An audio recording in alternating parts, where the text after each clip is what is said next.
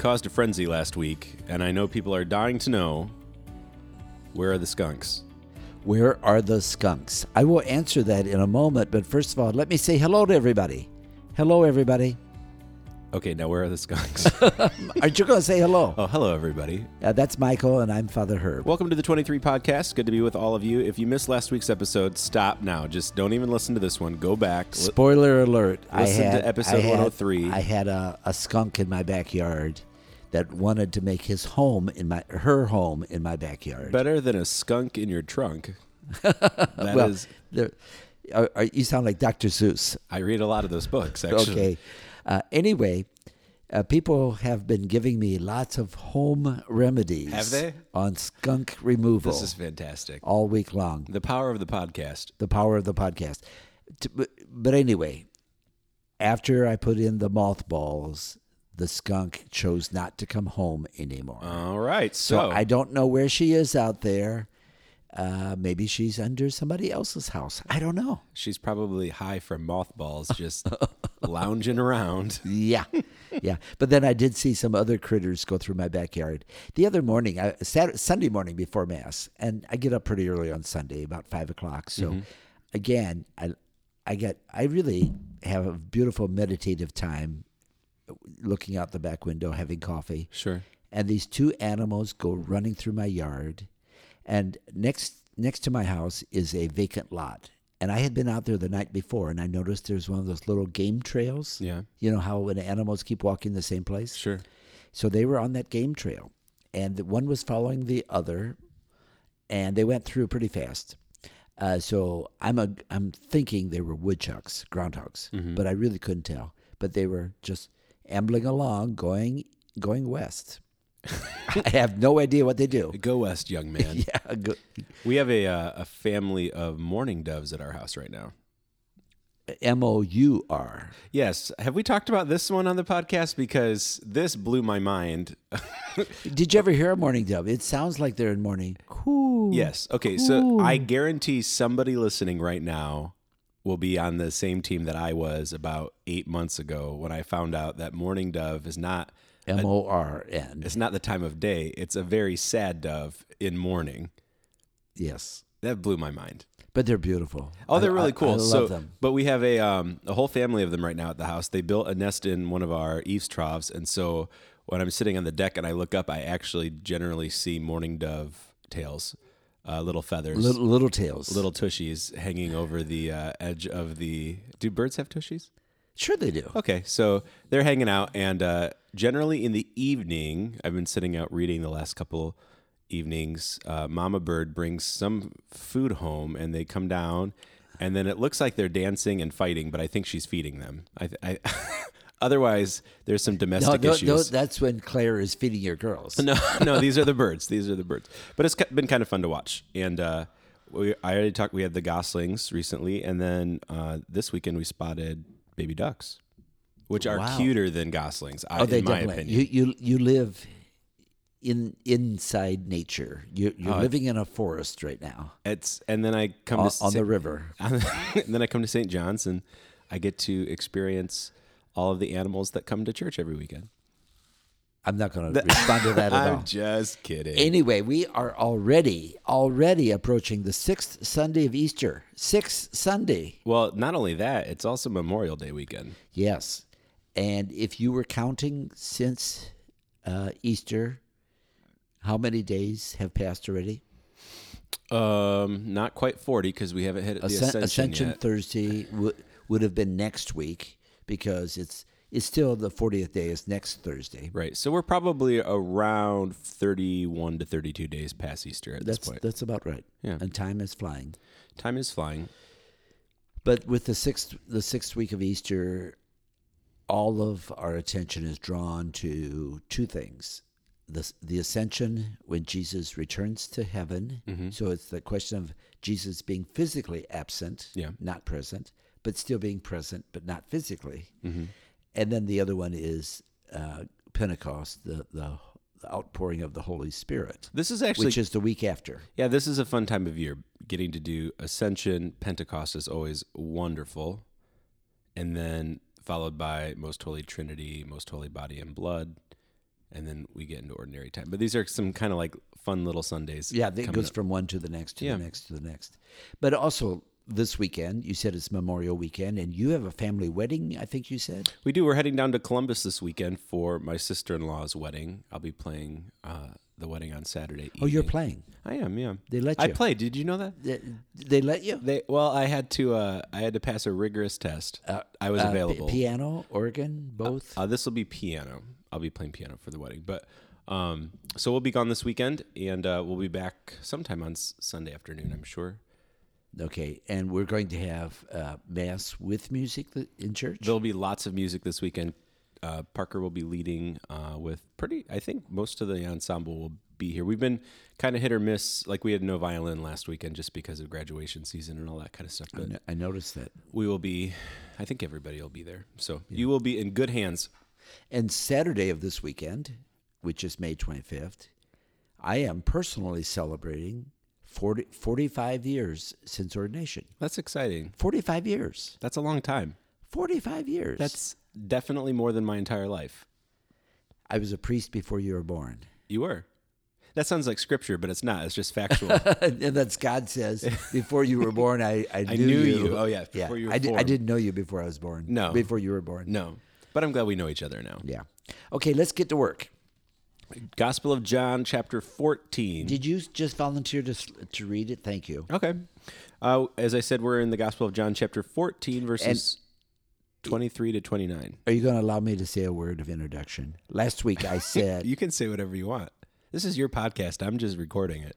Oh, okay. I didn't know that. Now you tell me. Yeah. Okay. Uh, last week we were in chapter 13. I said it was the end of the Last Supper chapter. Mm-hmm. And then I said there are four chapters 14, 15, 16, 17 that are called the Farewell Discourse. And we're still in that. This is going to be 14. So the Farewell Discourse in John's Gospel is just full of all kinds of gems, what Jesus wants to tell not just the disciples, the, the apostles, but all of the church.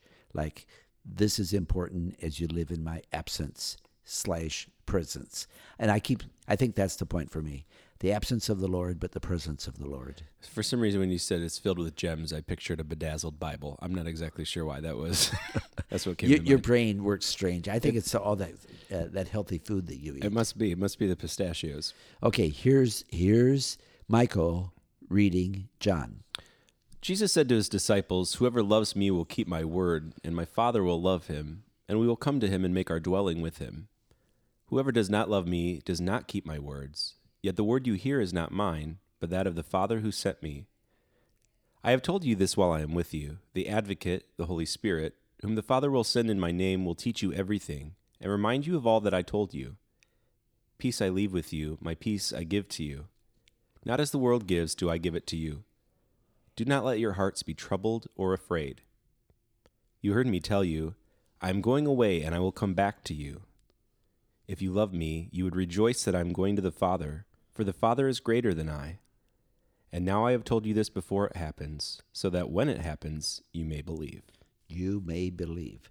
I'm going to ask you two questions, and the first one is uh, the second one's going to be about the advocate. What's the advocate for you? But the first one I want to ask you is when Jesus says, Peace I leave with you, my peace I give to you. Same line we use right before the sign of peace at Mass. Uh, but not as the world gives, do I give it to you. So, how does the world give you peace, and how is the peace of Jesus different?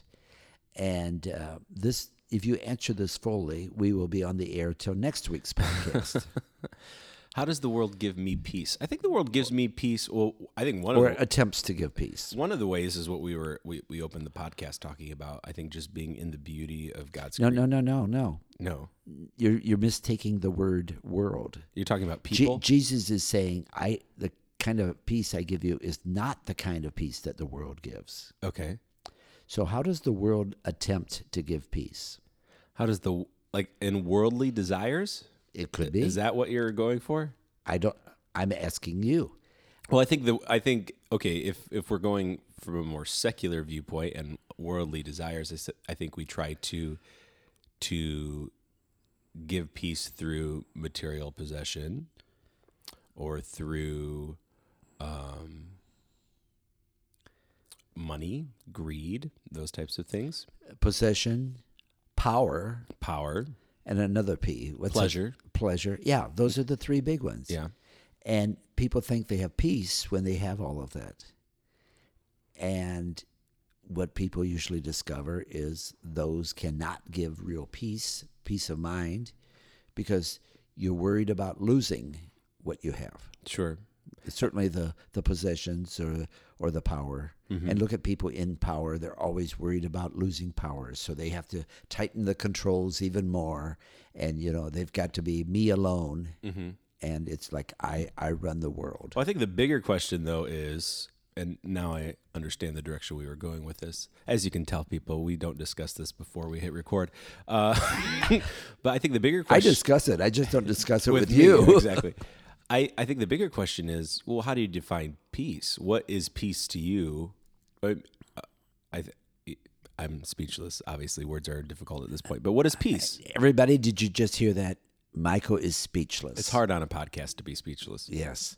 Okay, let's go back. Jesus says, My peace I leave with you, my peace I give to you. Not as the world gives peace, do I give it to you.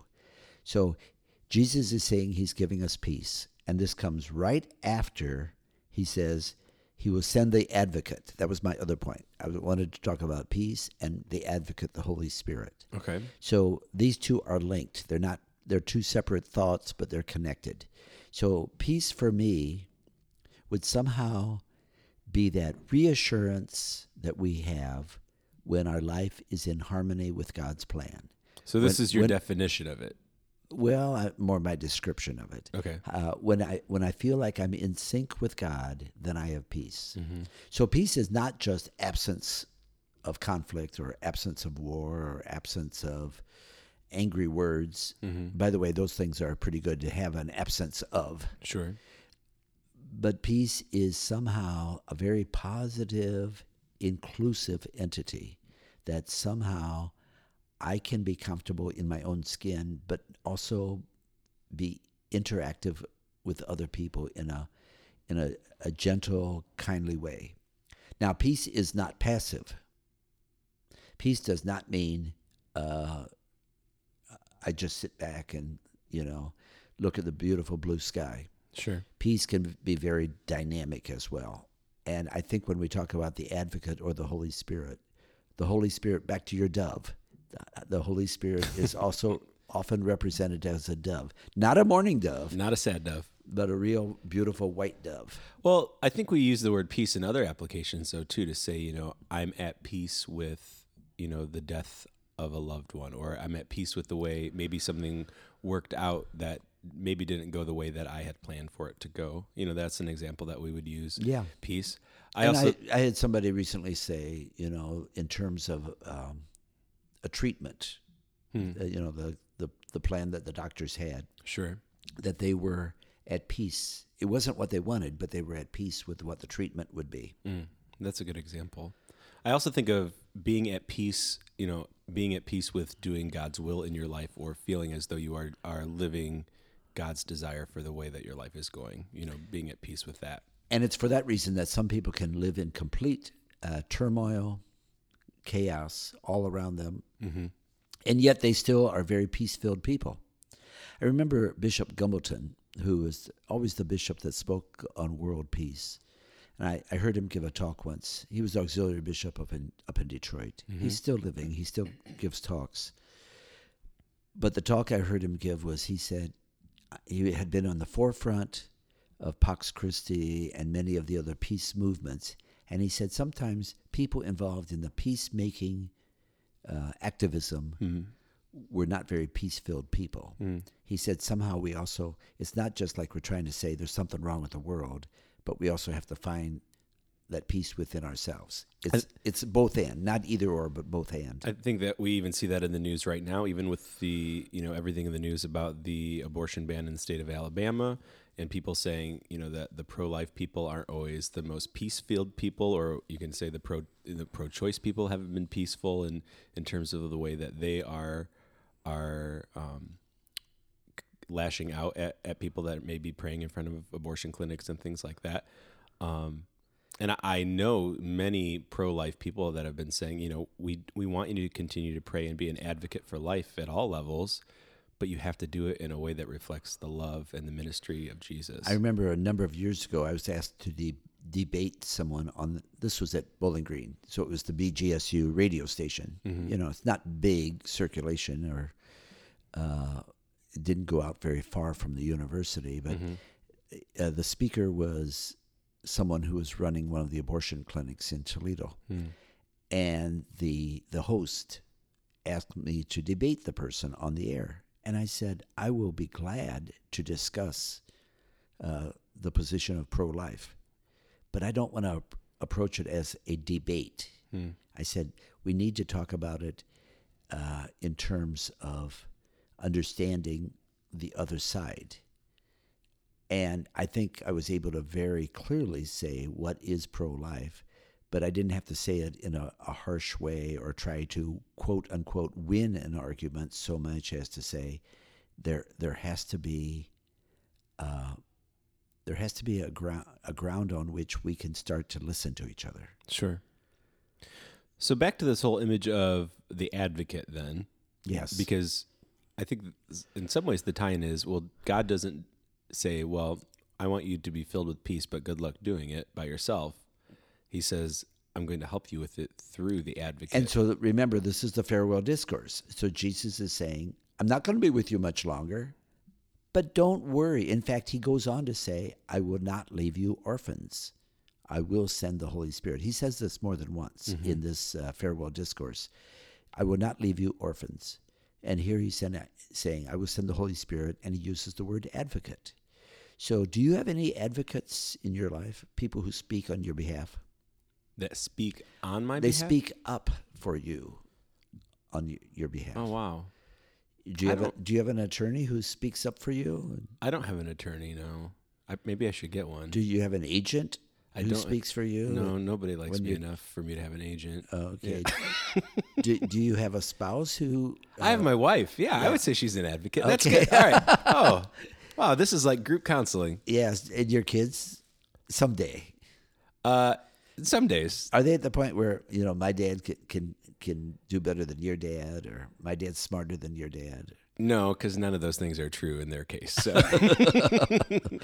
uh, no, I think so. I, you know, I think that that I think family advocates for one another. This is a word, you know, when you when we talk about advocacy, the, the word that comes to mind, or or the definition that comes to mind was when I was working um, with Bishop Thomas and and others on the strategic plan for the diocese that we've been kind of rolling out. On, on evangelization. Well, not one of the pillars is evangelization, but what I'm thinking specifically is kind of our Catholic charities and social outreach within the diocese.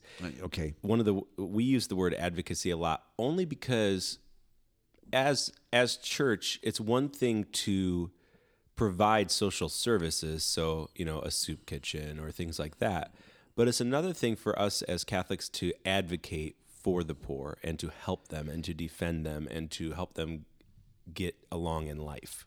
Often we advocate for change. Yeah. So it's like the old story, you know, it's not just feeding the person, but helping them uh, have a system where they can learn to grow the food so they can feed themselves. Sure. Or, you know, so somehow we we change systems that keep people in the poverty range or keep people um, on the fringes of society. So sometimes we have to have systemic changes or institutional changes, but that takes strong leadership. Sure. And that's where advocacy comes in.